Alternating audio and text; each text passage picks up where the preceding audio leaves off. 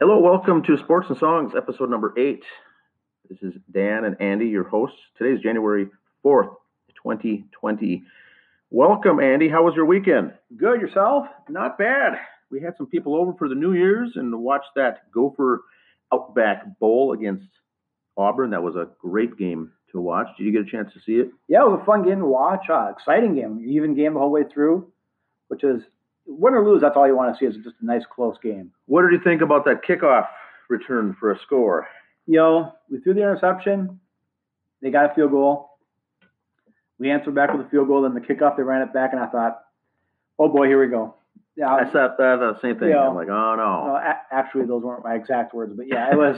it was. Uh, I thought, man, they're gonna look bad, but the way they played, I mean, yeah, they won by seven, but when you look at the offensive numbers, well, it looks like we blew them out. But again, that a kickoff return, short field for a field goal, that's ten easy points right there with no yardage. And what was the final score for the listeners out there? It was uh, 31-24. So, and the line was seven, I believe. Auburn by seven, so a 14 point swing. Yep. Very, very good. But yes, if you look at the stats and you take away that, that short field and the field goal and that interception or that kickoff for a score, um, we actually could have won by 17, 17 18 points. Yeah. 17 points. Okay. And that, that win right there, it's it's got to be great for recruiting too because we beat Auburn, and no offense to other schools, but we didn't beat Middle Tennessee State or we didn't beat you know Arizona State. We beat Auburn, who you see on TV almost every week or every other week. You hear their name all the time. So we beat a well-known team to Joe average college football fan. Correct. And they beat Alabama this year, right? I and they, so, they yeah. had a couple other big wins. They had three losses, but they are in the SEC conference, and all those losses are conference losses for them, which are all tough matchups. Yeah, and the SEC is all you hear about. They're they're the big leagues. You know, they're they're the conference to beat, and well, we did. We beat them. So, um, congratulations to PJ and the staff there, and the team and the kids. I mean, that's just that was a great win for them. And a lot of the seniors, you look what they've gone through the last four years. They've gone through four, three. This is their third coach in four years. Correct. You know, uh, the Jerry Kill stuff when they started um, the transition with that, the transition to PJ Fleck. So Tracy Claeys. Tracy Claeys, was, yep. Intern so that, for a while, yep. So that whole group of seniors now that are graduating um, went through a lot. The nice thing about next year now and the, and the future years is that we've got some consistency uh, with some of the the uh, actual recruits from PJ Fleck coming up here in the next uh, next few years. So. Yep, yep. Like I said, this game is going to be great for recruiting. Um, we did lose our offensive coordinator, though. He did uh, did not call this game. He uh, went to Penn State, and uh, the Gophers have replaced him already. Uh, did they make a hire? They hired up uh, a guy from Utah with a with a receivers coach who did call. He is staying on as a co-offensive coordinator. They kind of do the two offensive coordinator thing. Kind of worked good for the Vikings this year, having offensive coordinators matching like that. Um, yeah, and so for the for the listeners out there, because he left the program and went to Penn State before the bowl game took place, they had to use the wide receivers coach Matt Simon as the uh, yep. offensive coordinator to actually call the plays for the Outback Bowl, and, and he did really well. Yeah, but PJ Fleck, they did hire Mike Sanford Jr. from Utah State. Okay. He was the offensive coordinator there. Um, Sanford's 37. He's been coaching for 15 years. Uh, he's been quarterback coach and offensive coordinator at some schools. Like I say, he came from Utah State. He's also worked as quarterback coach uh, with Western Kentucky. He's done some time at Notre Dame and some other big schools. So he's, he's been with big name programs. Um, so recruiting is to big schools. He's he's gone through that. Uh, he's always been offensive or quarterback orientated, so this isn't new to him. Uh, to be hired this quick, I don't know if he was on a short list for PJ already. I don't know how he came up with the name so fast like that. I'm glad they did. Yeah, they moved quick. I know they had two two big answers the Gophers needed in the off season. One is to replace the offensive coordinator, and the other is to see what is uh, Antoine Winfield Jr. going going to uh, to do. Now he's coming out. Is that for sure? Did he actually declare? I, I haven't heard if he's signed with anyone or not yet. Uh, what do you mean signed with anyone? Well, with an agent. Okay, with an agent. So then, was did he take part in the combines? Or, or those are coming up. They're coming up. I haven't heard him going yet. So that was the other the other thing that'll be a big impact, and I'm guessing that he will leave and, and declare and get drafted to go pro. He just finished his junior season, but if he comes back and stays, uh, they're really going to be good. Well, you know that's the thing with some of these college players. It really kind of gets me a little bit. They, oh, I don't want to play in that bowl game and hurt my pro status. Correct. Um, no offense to a lot of you Gopher players that sat out. You're not going that high anyway. Playing could only help. Yeah, you don't want to get injured, but you know what? again, is that what you play college football for, college sports for, is for your postseason tournaments? You try to get to that bowl game. You try to. Your goal is to get to the bowl game and play on national television, yep. and then to sit it out seems quite odd. But they want to um, rather take the take the risk off the, the potential money and the salary they could make in the NFL right. pro. But yeah, I, I, see your point. I, I could hurt or could help you, but you know, I don't think a bad game would hurt you. I think injury is what's hurting them is why they sit out. They're not afraid of a, a lemon of a game to hurt their stock. A good game and just one bowl game, that's going to move you from what a seventh round pick to a sixth round pick.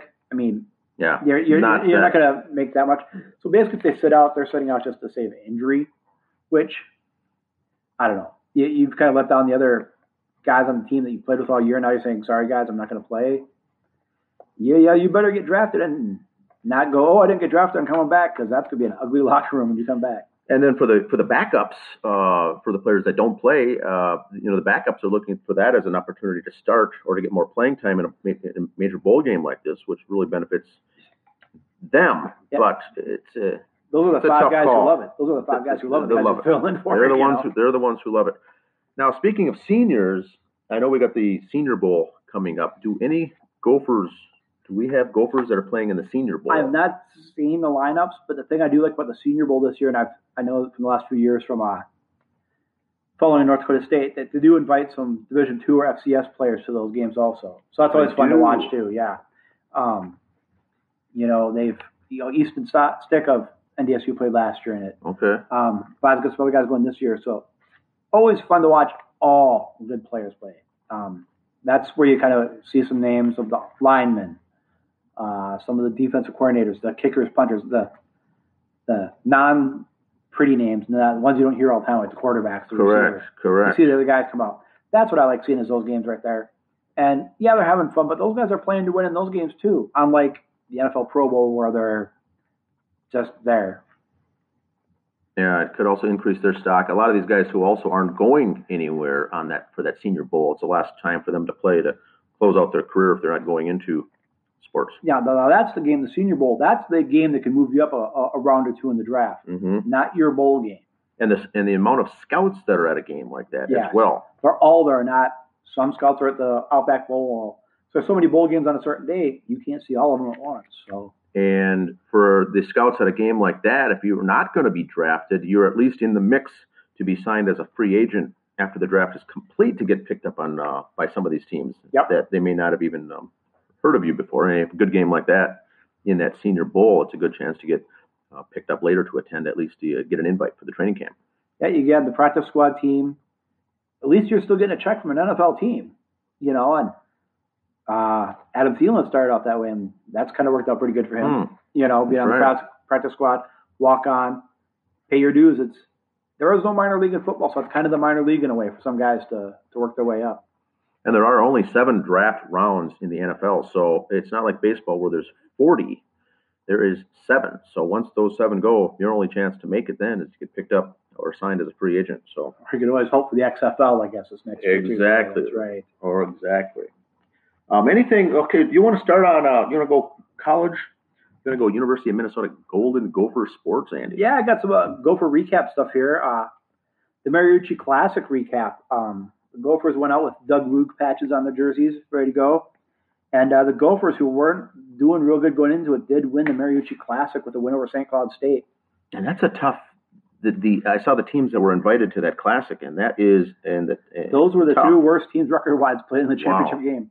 Wow. And then Mankato State, who was number two in the nation at the time, they beat uh, Bemidji State in the third place game. So the Beavers, the Beavers, who had a winning record going into it, also. So the two teams with winning records played in the third place game. So that that's what you love about these tournaments in college and high school sports, you know. Um, so that made the Gophers now seven and nine and four. Their next game is the tenth at Michigan State. Uh, the Gophers are not ranked. Of course, on the men's side, North Dakota is still holding down the number one seed. Uh, and Gopher hockey, the women are ranked two nationally, uh, 15, 1, and 3.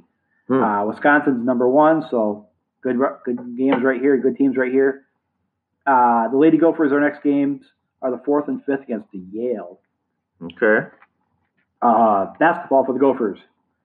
Uh, the men split last week, one and one, so they're seven and six, one and two in the Big Ten.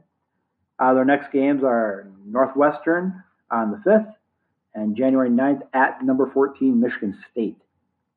Uh, Gonzaga is currently number one in the NCAA. Uh, this is the sixth team to be number one already. So sixth team. I don't know if you want to be number one or not right now, but It's uh, been uh, jinxed this in the preseason here in the early part of the season. uh, the women Gophers, Lady Gophers, are number 24 nationally. Uh, 11 and 2. They did split last week. Uh, their next couple games are at Nebraska and then home against Northwestern. And surprisingly, UConn is number one in women's basketball. Surprise, surprise. The Huskies. Or as the Final Four is kind of known in women's basketball, the UConn Invitational. It is. Um, wrestling, the Gophers are still 15. Uh, they had the South Beach Duals last week in Fort Lauderdale. They went three and one. Their one loss was to Lehigh University, which is ranked 14th. Okay. But the highlight of it all for the Gophers, they beat Duke. Now I don't follow college wrestling scoring very well, hmm but first of all, anytime you beat Duke to me is a good thing. They beat Duke 53 to nothing. Now, I think you, me, and five other guys could wrestle the Gophers and get a couple points out of it. Um, uh, to lose 53 to nothing, I didn't see the actual matches or scoring from it. There was like forfeits in there or what, but wow, 53 to nothing. I don't know how that And, happened. and there's and there's ten and there's ten weights, so that means they won all ten. Um, and for the Gophers, as good as they are, it's not surprising. But you're right. Uh, a shutout at college level is is hard to do, nonetheless. hey, if you're someone, we get something in there somewhere. But uh, their next up is against Wisconsin, the 10th at the Pavilion. Nice. Tickets for these events aren't that expensive. So if you ever down and see a nationally ranked team, see Wisconsin. The Pavilion's a good spot to see a more intimate setting there. Yep, yep, yep. And uh, of course, in wrestling, Iowa is still number one there. The Hawkeyes, number one. Yep, yep. And uh, that's what I got for Gopher Sports right now. Um, you can always find every week after this, uh, starting here for this season. Uh, every week, all these uh, Gopher rankings that we will be posting later on in the weekend on the Facebook page. Well, that'll be very good. Um, anything else then for Gopher Sports? It's busy this winter's time of the year. It is, it is very, very busy. Yep, very busy. I just want to mention that um, the stats on there were, uh, you know, that's all off the NCAA website. It's nothing that um, that's where you go to if you want to follow these stats more. Follow them throughout the week, NCAA.org. They have all the sports and the teams ranked on there.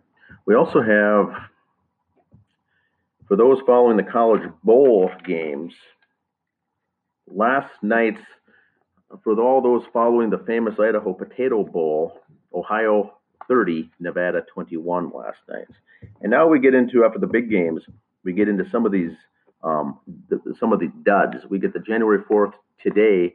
In fact, starting here in a couple hours, the Lockheed Martin Armed Forces Bowl, Southern Miss against Tulane. You figure the Armed Forces Bowl, wouldn't one of the military branches be playing in that game? Well, I looked. That's the first thing I looked at when I saw that it was Southern Mississippi versus Tulane. Usually, you get a uh, yeah an Army or Navy in there, and uh, this year not the case. That takes place in Fort Worth, Texas. And then January sixth, Lending Tree Bowl, Louisiana versus Miami of Ohio. That takes place each year in Mobile, Alabama. That's a night game on the sixth. So that's Monday night, and then as we wrap up the Dud Bowls on some of these, uh, we get the national championship January 13th is the number one versus three is at the LSU Clemson ball game. Yeah. And so that's the big, the granddaddy of them all. That's, that's Monday night, January 13th. And we'll do a, I think, a prediction show next week on that as that comes up. Yeah. And we also have for division, for the FCS, North Dakota State Against James Madison on the 11th. on the 11th, and that's a that's always on a Saturday. That's a Saturday. So we're getting down to the final weekend here, but boy, that Gopher game was really good to have the Outback Bowl victorious over Auburn. Now, what's the Big Ten's record? Uh, there were four, Four and four four, and four. And then well, two nights ago, Indiana lost. Tennessee came from behind and beat Indiana 23-22. So I think they're four and five, and there was only nine. Yeah, nine of our 12 teams made bowl games. and four of them won, five of them lost, but all of them were very good. Gophers' uh, win was probably the the best, I think, of uh, all those games. Uh, very, very fun to watch. All right, sounds good.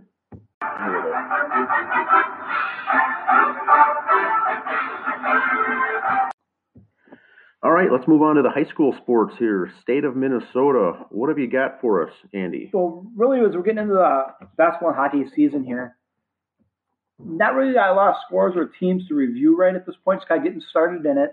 Um, do have the top three rankings in the classes for boys and girls for basketball and hockey. Okay. And these are all from uh, Minnesota basketballhub.com and then for the hockey it was from hockeynews.com so these aren't again my my personal rankings or anything else these are from high school publications when they rank it. Um, what they do for the high school sports after the regular season these teams are seeded before their tournaments and it's based on these rankings. So kind of having a little idea coming in.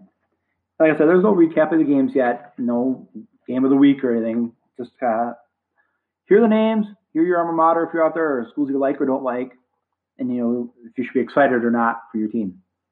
Start with boys basketball 4A, the big schools. We'll just do the top three on all of them. Uh, Eden Prairie at number one, Park Center two, and Cretin-Derham Hall is three. Mm. Uh, 3A, Minnehaha Academy, De La Salle, and Mankato East. Not a big surprise there for 3A for those schools. No. 2A is Waseca, Caledonia, and Lake City. And 1A is Bold, Henning, and Ada or the that rounds out for boys basketball. Ada Borup. Okay. Yep. And for girls basketball, not a lot of surprises here for number one. 4A number one is Hopkins, then Farmington and Park Center. On 3A, De La Salle, Academy of Holy Angels, and Red Wing. 2A is Sauk Centre, the Rochester Lourdes, and Fergus Falls. Uh, that rounds off 2A, and uh, 1A is Minneota, Cromwell, and Mountain Iron-Buhl. And that's all based off Minnesota Hub or Minnesota Basketball Hub rankings. And uh, so I see the for the for the high school, um, the number one recruit um, is out of Eden Prairie, Minnesota, for girls, and I think that's the number one recruit in the entire nation. Yes. Yep. Yeah. That is that is huge, and she, and she gets she is part of that Hopkins team that's ranked number one in the state. Yes. So she's heavily recruited. I just found out that out uh, this weekend when we had some friends over for New Year's Eve that the number one recruit was uh, actually from you know, out of Hopkins, Minnesota, in the nation. So that's very, very huge. Now I think she's going to have to be. I don't know if she's committed anywhere yet, but I don't think the Gophers once again are in the mix. Not yet, but with Lindsay Whalen, they're coaching now, and so they're ranked 24th in the nation. Hopefully, uh, hometown girls will start staying at home. And she's a point guard. Uh, very, very interesting. Yep. And we're getting the hockey now. Let's do hockey. In hockey, these these these change a little bit. They're all top three are kind of be the same year year long, but kind of some surprises here for me. Uh, hockey, it's just two classes, 2A and 1A. Boys, 2A is White Bear Lake first, Eden Prairie second, and Andover third. Andover, okay. Kind of weird not seeing a Minnetonka or an Eden Prairie or, or I mean, I mean, Minnetonka or Edina or something like that yes. out there. Um, and 1A is Hermantown, Warroad, and East Grand Forks, which is not shocking. Not shocking either with those. Girls 2A, Andover 1. And then here we get the normal 2 Edina, 3 Minnetonka. Um, and 1A is Breck, Warroad, and Cloquet, El Esko, and Carlton. So the 1A, Breck and Warroad are always kind of usually up there, so that's good to see. Uh, the girls hockey, Edina and Minnetonka usually up there. Andover 17 and 0 for Andover right this year. So uh, they seem to be the team to beat for girls mm. hockey right now. But as those seasons get going, um, now the New Year's here, the, they're kind of done with their holiday tournaments. Fun to watch a high school hockey is, to me, more fun than basketball. I don't know. They see more crowd chants and everything else in a hockey game. Uh, so it's a fun one to watch. A lot of, I mean, the kids in all sports give 110%, don't get me wrong. But hockey, I think, is more enjoyable to watch live compared to basketball for high school sports. Very, very fast, very quick, uh, quick paced, action packed. Now in wrestling, I did see in this last uh, last week the high school wrestling tournament invitational is called the Rumble on the Red. They take place up in, uh, in Grand Forks every year, and invite they invite I think it's 54 teams from around the nation, mainly from the Midwest, and the New Prague Trojans won it this year. First right. time ever for them to win. Usually it's the it's the bigger schools that are that are winning it, eh, or at least placing in the top uh, top top ten. So when I saw that result, I had to do a double take there. But they've got a good squad this year as well. Um, in in that is in wrestling. High school wrestling is really fun to watch. It's it's hard on the nerves to me because it's all this go go go for three minutes and you stop, and go for three minutes and stop. So it's very intense, very very nervy, very edge of the seat. Where basketball or hockey or something else can kind of lull, lull you a little bit, catch you off guard. But wrestling, yeah, don't drink a lot of pop when you go to wrestling because you don't have time to go to the bathroom. There's always something going on somewhere. Yes. All right. Anything else for or high school sports or high school varsity sports? Uh, not high school, but we do have uh, some pro football news to go into before we go over for the playoffs. oh yes. Let's cover let's cover some pro sports. There is a couple coaching vacancies coming up. We'll talk about next. Okay. All right. Let's move into some miscellaneous professional sports news and updates. What have you got for us, Andy? Um, I just have one little basketball note. Uh, former Commissioner David Stern passed away this week. I know he had some health issues later on. Um, he's kind of credited with making the NBA a worldwide entity. Um, brought in Yao Ming from China, moved games to overseas for different things, and he kind of really broadened the game the way it is. He uh, Stern, yes. was also known Gary Bettman, who's an NHL commissioner, worked with him under him, and Bettman helped make the NHL a little better. Um, and then Adam Silver, who's the commissioner now in basketball, was David Stern's uh, assistant commissioner there, and so he's followed his legacy. So it's always kind of in the same tree of his, same styles. But David Stern passing away uh, really helped bring the NBA back into some say almost the number one sport for a while there, but make it a strong three with that in football, with baseball, football, basketball, kind of a top three, interchanging throughout the times of the year. And speaking of uh, notable death, deaths, uh, NFL former head coach Sam Wyche uh, died, age 74 this week, and also uh, World Series perfect game pitcher Don Larsen died. You know, Larsen would always every now and then show up at you know Yankee events, you know, alumni things every now and then. Um, Sam Wyche always did. You hear his name every now and then at roundtable events in the off season. Both uh, very. I mean, Sam Wyche helped with the Bengals, made them kind of a not a laughing stock anymore for a while. Kind of made them respectful for a little bit. And Don Larsen, of course, that perfect game in the World Series. 1954 was it? I believe so.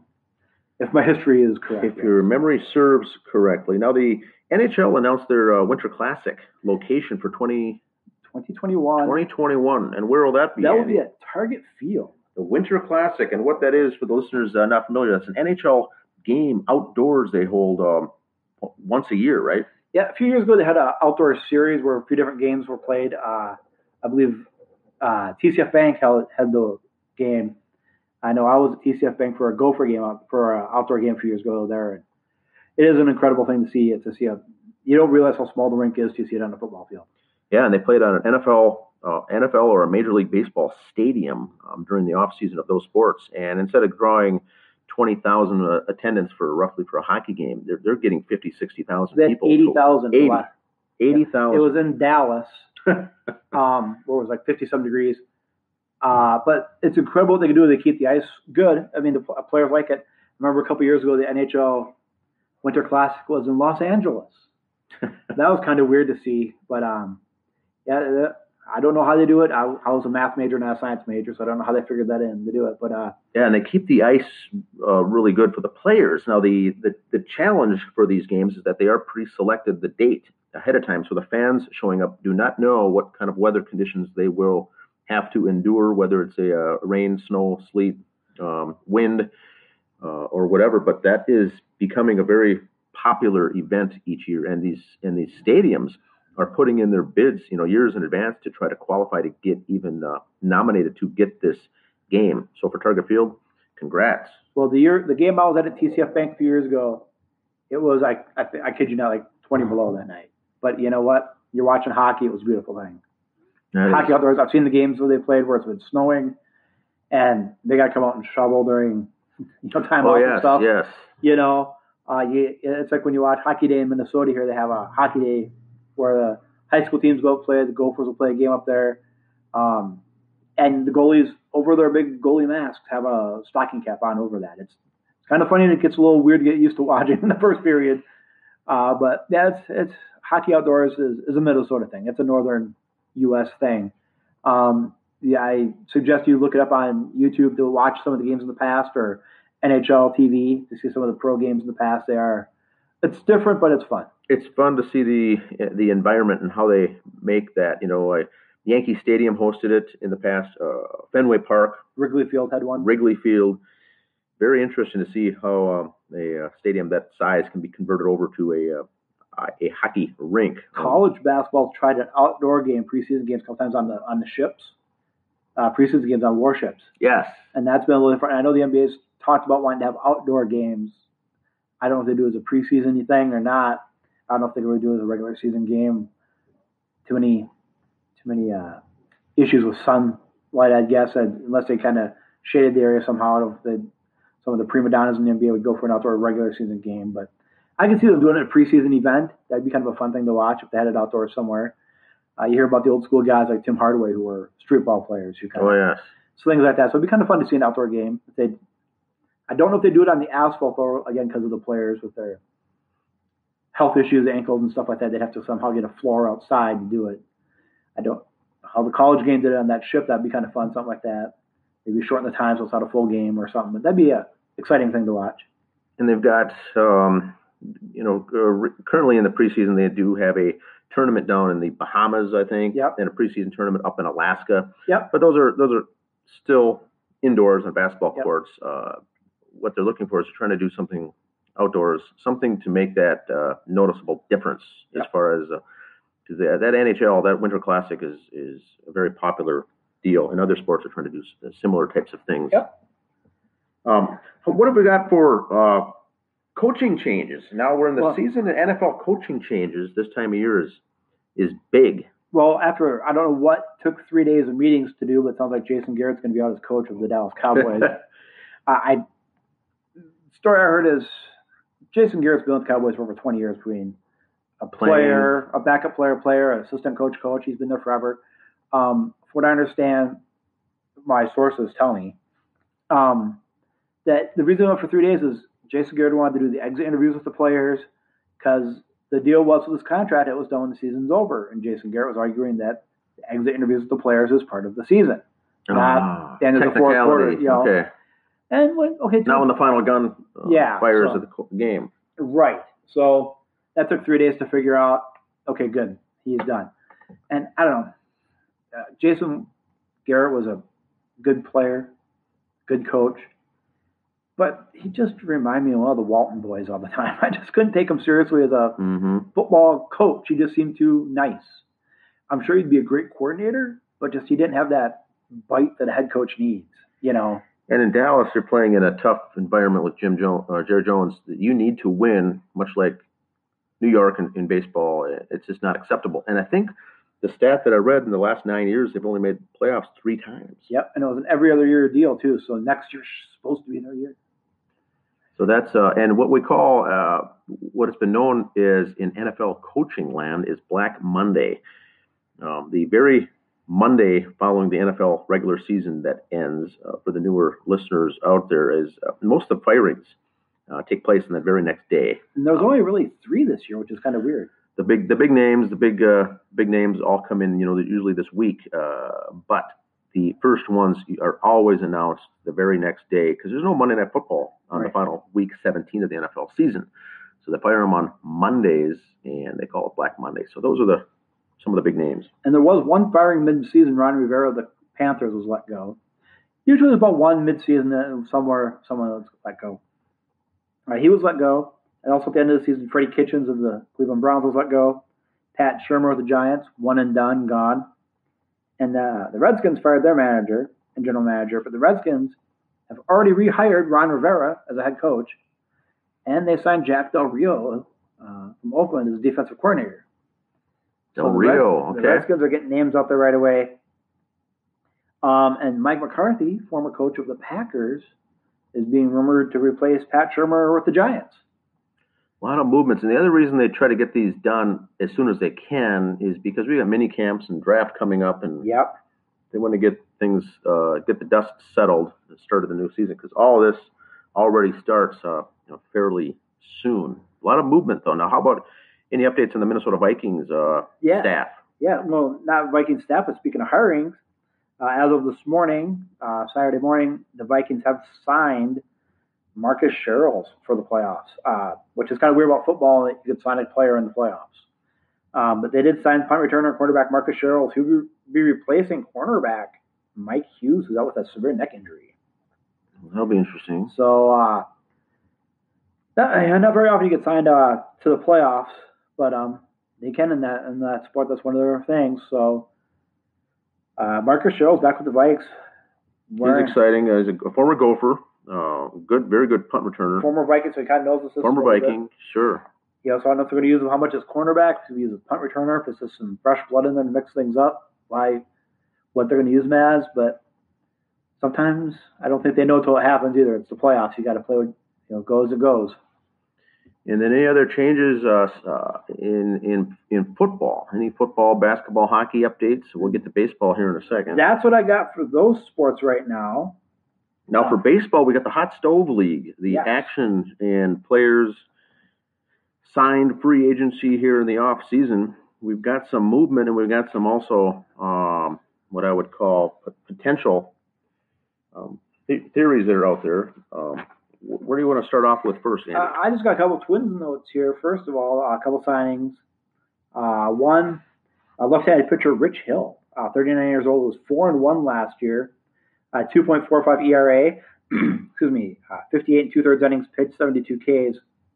Uh, early in his career, he was a reliever, and then in 2015 he went to Boston, and later the Dodgers, and that's where he became a starter. So when you look at his career record, he's got a career record of uh, 65 and 42. 3.82 ERA, uh, 937 and third innings pitched, just over a thousand Ks. So usually it's the other way around. You start as a starter, then go to a reliever.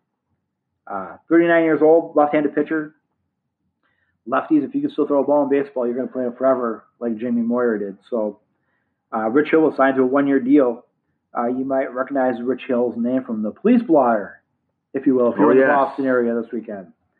Um, and you know, if you read just the headlines, it's like for anything. You know, you read the headline and it's like, oh no, and then you read the rest of the story, it's like, oh, that headline was garbage.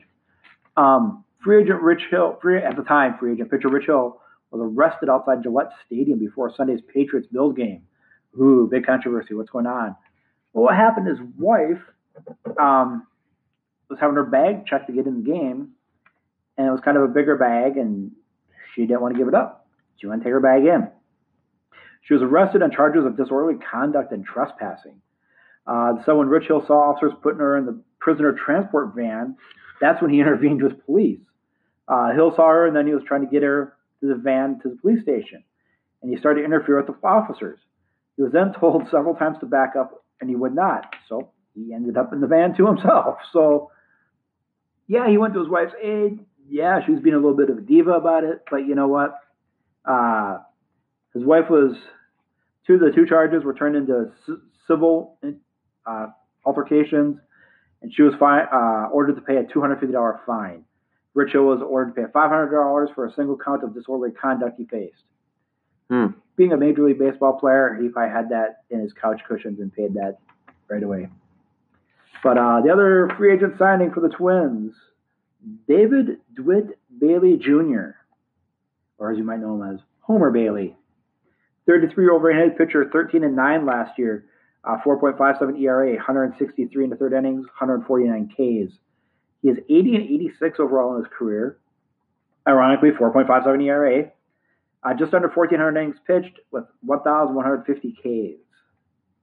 But uh, I don't have any. Do you have any notes on Homer Bailey? Well, Homer Bailey's a right-handed pitcher, and it will work out, I think, good for the Twins this season. He's a former number one pick by the Cincinnati Reds and played, I think, 12 seasons with them, and always a starter, and was involved in that Yasiel Puig tweet, uh, trade that brought Oh, him over to the Dodgers Yeah. and sent Puig to the Reds. And so Twins fans aren't going to re- recall Homer Bailey too much. The National League team, Reds, we don't really hear too much about them, but he's been a starter all those years.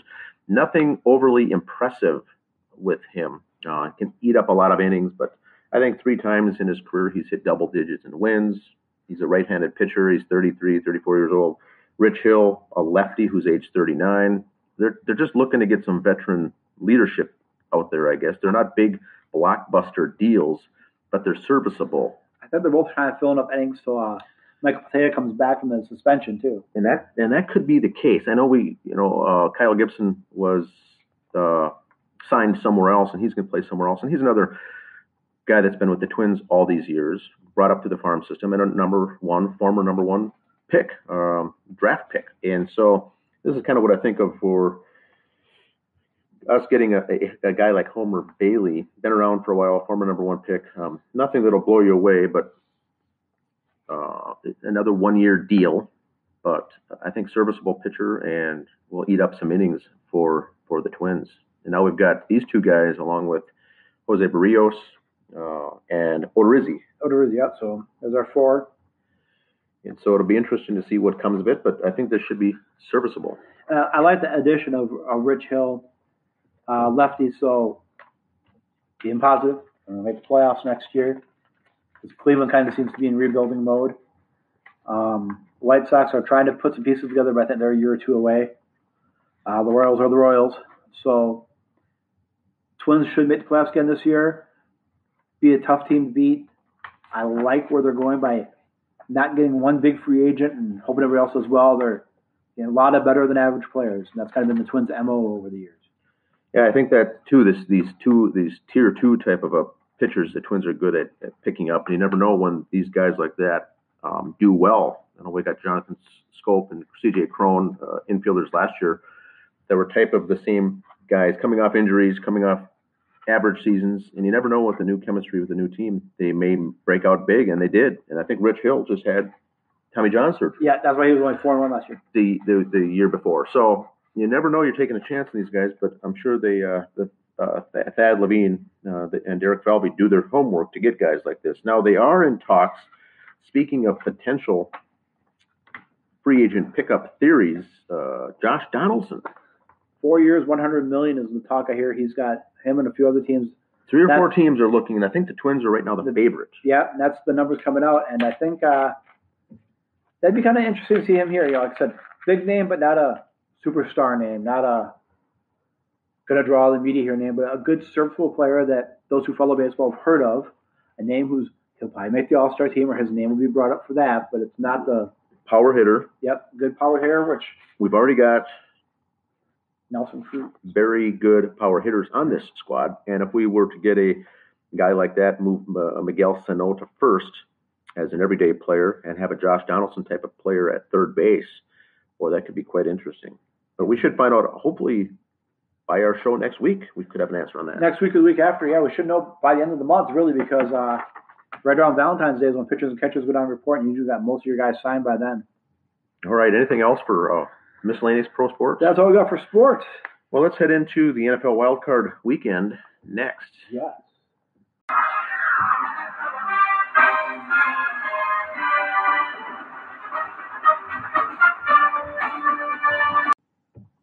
All right. Well, it's NFL wildcard weekend, Andy. What are uh, some of your thoughts for the games? They start today, two yep. today, two on Sunday. I, I kind of like the format for the times on games. It's uh, uh, fourth, well, these will be Central Time, uh, 3:30 start and an 8:15 start on Saturday, and then Sunday are your regular conservative times, noon and a 3:40 start. But I like the Saturday afternoon, evening kind of. You got a little college football sometimes in the mornings. That's why they do that. Give college their their day to figure, figure out stuff there. But kind of gives everything else four games, four networks. Everybody gets a team. Yeah, that's what's different so about that's kind of this. fun too. Is you're not stuck with oh boy. So that's what's kind of fun. Everybody gets on one last shot at a, our announcers. But the games, I, I, you know, I really like the matchups this year, and with the four wild card games, I'm looking at them. We get the point spread and everything else. E- even though the one game's got a huge point spread, I really wouldn't be surprised either one of these ways they go. I really wouldn't. I mean, no matter who wins, I would be like, yeah, I can see that coming. And I could be like, oh, what an upset. I'm not going to be that ups- shocked by it. Yeah, and typically with what I've seen in the past, Andy, is wildcard weekend. They are not all the home teams win, not all Right. the favorites win. You Right. know there's going to be an upset or possibly two. I think there was one year that there was three of the four games were upsets, but Yeah. you really can't tell. It's a crapshoot. You also have weather to come into play Right. on some of these games this type of year. Yeah, this is the one weekend where I think home field has absolutely nothing to do with it. Um, but of our four games, you know, you, so you got division winners, wild, you know, the, the wild card team at the division winner. Um, AFC has the Saturday games. Got Buffalo at ten and six, at Houston, who's also ten and six. Houston is a two and a half point favorite, but 43 and a half over under. Uh, Houston is favored by two and a half, but I got Buffalo winning this 24 to 10. Well, I've got Buffalo winning this as well, 23 to 20 on the road in Houston. And Houston's good, but I think I like this Buffalo team. Yep, I, like Josh Allen from University of Wyoming. Great young quarterback. Uh, if you remember a couple years ago, Buffalo came in here and gave beat up the Vikings and took their lunch money in one game. Um, Buffalo's just, just a really good team. They're really coming around. I think they're going to really show some muscle and show who they are And Houston at home, weather should not be an issue here uh, in in Houston. in the dome. Better not be. All right, what is the next game? Uh, next game is Tennessee. Ryan Tannehill and the Tennessee Titans. He came down mid-season and has really turned things around there after uh, a tough career start in Miami against New England uh, at 12 and four. Tennessee was nine and seven. You know, New England, New England 12 and four, and they're all saying they're done. But you look at New England's first six games of the year, not really the hardest games in the world. New England is a five point favorite with a 44 and a half point over under. I have Tennessee winning, winning 17 13. Interesting. I've got New Orleans. I got the, I mean, uh, New England Patriots winning 25 17, but the Tennessee team would not be surprised if they pulled an upset here. New England could have weather impacting on that game tonight. Yes. That's kind of why I got the lower score there. Um, you know, everybody's saying, oh, this could be Tom Brady's last game there. He might go elsewhere. Tom Brady, to me, kind of has an ego. He wants to go down top like Elway did, like Manning, like Peyton Manning did. I don't think Brady's going to be one of those quarterbacks like Montana or Johnny Unitas who, no, I'm going to go somewhere else and play for two years. I still got gas and tank. I think Brady's going to retire a Patriot. He won't go elsewhere. That's it. He'll be one team and that's it. I agree. I agree with that. Because there's rumors saying that uh, the offensive coordinator for the Patriots, Josh Donaldson, could go elsewhere and Brady would go with him. Brady ain't going anywhere. He's going back home to Gisele if he goes anywhere. He's not going to go to a different team. He'll retire a Patriot. And it's going to impact their draft uh, uh, as well, drafting for a quarterback. They need to know when he's going to be done and if he's going to stay. That's one thing. If he's going to be done, and you don't want to get into that Green Bay Packers fiasco where they had Favre and then and they drafted Rodgers. Rodgers set the bench. And Two, then three years? Two or three years every time, assuming Favre would be done and he'd come out of retirement essentially, or not retire, I, I should say, to play one more year. And then it gets to be confusing. Well, the Patriots had a good backup quarterback, but he's got a bye week right now for San Francisco plays next week. So Uh, Bobby, yeah, what's his name? Garoppolo? Jimmy G, Jimmy Garoppolo.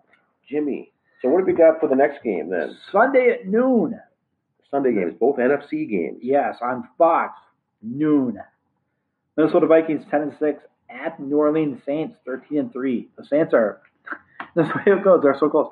The Saints end up being a home team in the wild card where they could have been a number one seed if everything would have fell right on that last Sunday night game. But uh, in that game, the Saints. Here's the big up one. The Saints are seven and a half point favorite, 49 and a half point over under. I'm gonna get uh, lose a lot of Christmas cards on this one. Probably not get invited to a few birthday parties. Might lose some friends on Facebook for this, but I got the Saints winning 41 to seven. I just got the Saints are upset.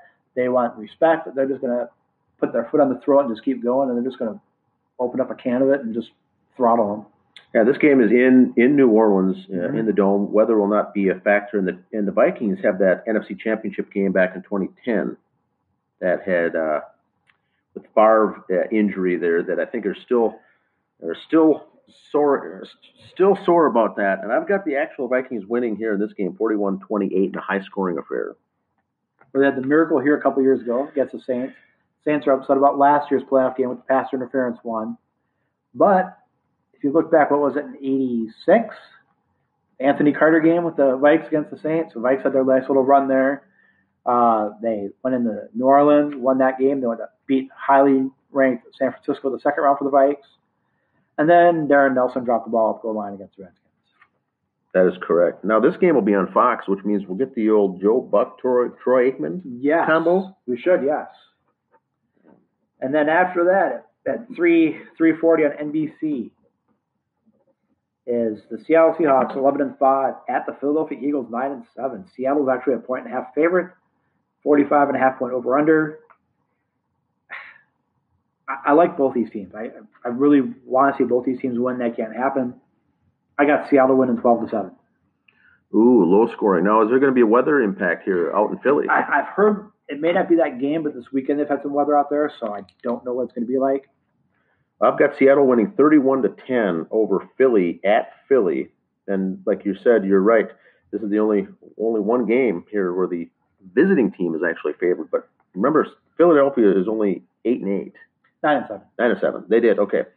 They won that last game, nine and seven. So they have the poorest record of anyone in the playoffs here for the NFC.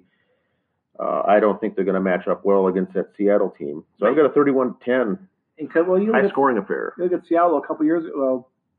Uh, the Saints had won the Super Bowl. Then they come back in as a wild card, and they had to play Seattle at Seattle, and Seattle was eight and eight that year. Oh, Seattle they shouldn't be in the playoffs, but Seattle got to host it, and Seattle won that game. Well, now Seattle's on the other side of that one right now, so I don't know if they're a little scared, but uh, that's the way it's lined up. AFC, the number one seed was Baltimore, two was Kansas City. Uh, NFC, number one was San Francisco, two was Green Bay. They go lowest seed plays highest seed, so we don't know until after these games are played who's where. As far as Vikings are concerned, the Vikings win, they will play at San Francisco next week. Um, so that's where locally your interests lie. You win, you go to San Francisco. That's that's kind of the joy of being the sixth seed. You know where you're going if you win. Yeah, no Anyone else got to wait and see everybody else does. no more home games. Also for these, uh, uh, for instance, the Vikings. Uh, and so the next weekend will be the divisional playoff games. Four games again, two on Saturday, two on Sunday. And that is it. Anything else for NFL sports this weekend? Uh, no, that's all I got for sports in general this weekend. Awesome. We'll move into the music segment.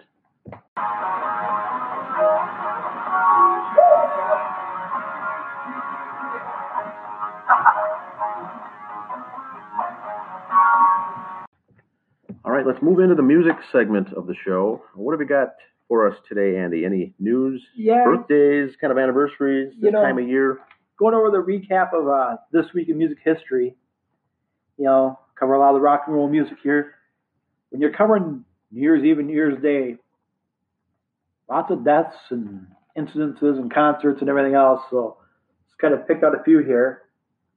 Um, 1956, this week in 1956, Elvis Presley made music history when he had 10 songs in the top 100 for the charts. Wow. That's you know, some guys don't get ten songs in their career. You had ten at one At one time. In top one hundred. Okay.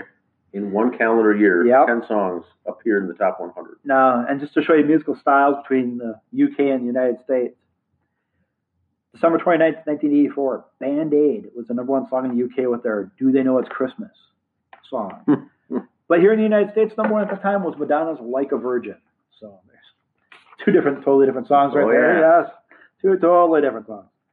December 31st, 1984, Def Leppard drummer Rick Allen crashed his Corvette Stingray on the I-57 outside Sheffield. Allen lost his left arm in the accident.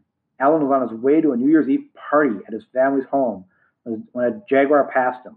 The driver had been egging Allen on and would not allow him to pass. In the rage to pass the driver, he did not see a turn up ahead and lost control of the car. He was thrown from the car and his left arm was severed due to the seatbelt not being properly fastened. Wow. Now, you remember, it's in England, so the driver's on the other side. I didn't know that. Okay. So the seatbelt was on. That's why he lost his left arm. Stories were afterwards when the rest of the band went to go see him in the hospital. He's laying in the bed and he had two pillows propped up by his feet. He's like, mates, I could still play drums with my feet. I could do this. And they're like, this man's out of his mind. You know, He was already thinking. I mean, he was known as the God of Thunder beforehand. You look at their first album with Def Leppard, he was just awesome drummer. Still an awesome drummer, don't get me wrong, but just the God of Thunder. He pounded hard, fast, everything else, and he laid in the hospital bed, figured out how to do it with his feet, and you can't tell by listening today what songs off what album by listening to him play. Very talented musician. Uh, December 31st, 1985, Ricky Nelson, father of Gunnar and Matthew Nelson. Uh, Ricky Nelson, one of my favorite singers growing up. Uh, but he was killed along with six others when his chartered uh, light aircraft crashed in Texas. Um, there were some other issues about that flight, but you know what? I guess I'm kind of a home run. I was a fan of Ricky Nelson. I don't want to know the reasons. I mean, I know the reasons why, but there was, well, it might have been this, it might have been that, they might have been doing this.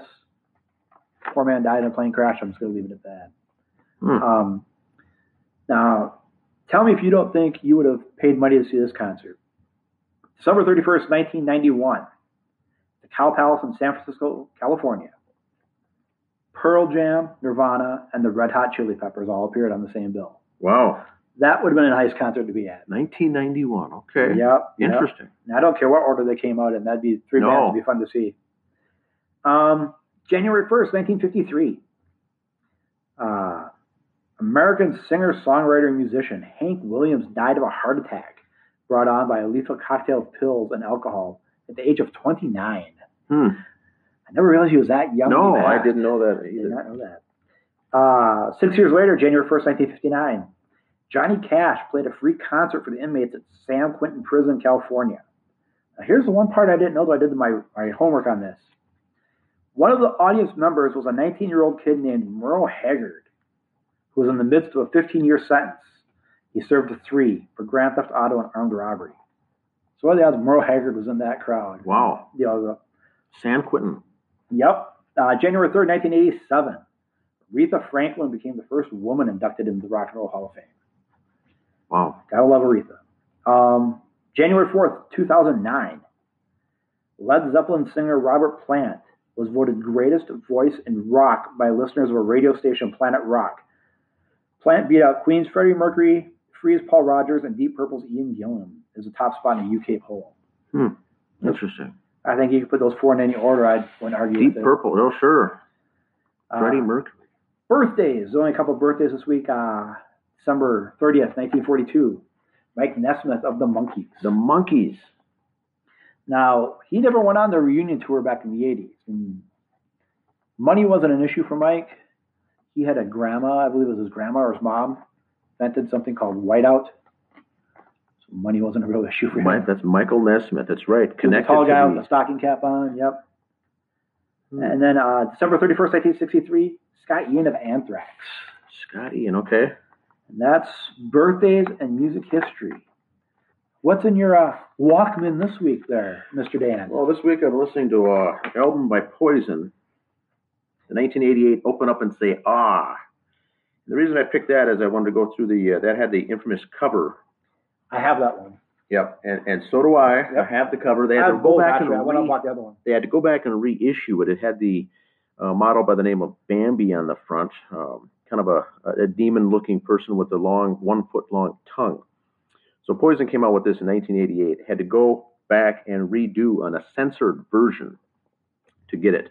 But this was the same time Poison was coming out with their second album uh, after their first one, Look What the Cat Dragged In, and it was all part of this glam rock and roll, glam metal and they got kind of a bad boy image. Uh, actually, the censoring of this cover art really helped them out with the bad boy image. But this is Poison's second studio album, came out in 1988 by Enigma Records. It proved to be the band's most successful released release because it had four hit singles, "Nothing But a Good Time," "Fallen Angel." Your Mama Don't Dance, which is a cover song uh, written by Kenny Loggins, uh, and their only number one single, Every Rose Has Its Thorn. Very good album. Uh, only 36 minutes. This is a this is a one of these quick albums, 10 songs, not a lot of long Did music. that one have Back to the Rocking Horse on it? Back to the Rocking Horse.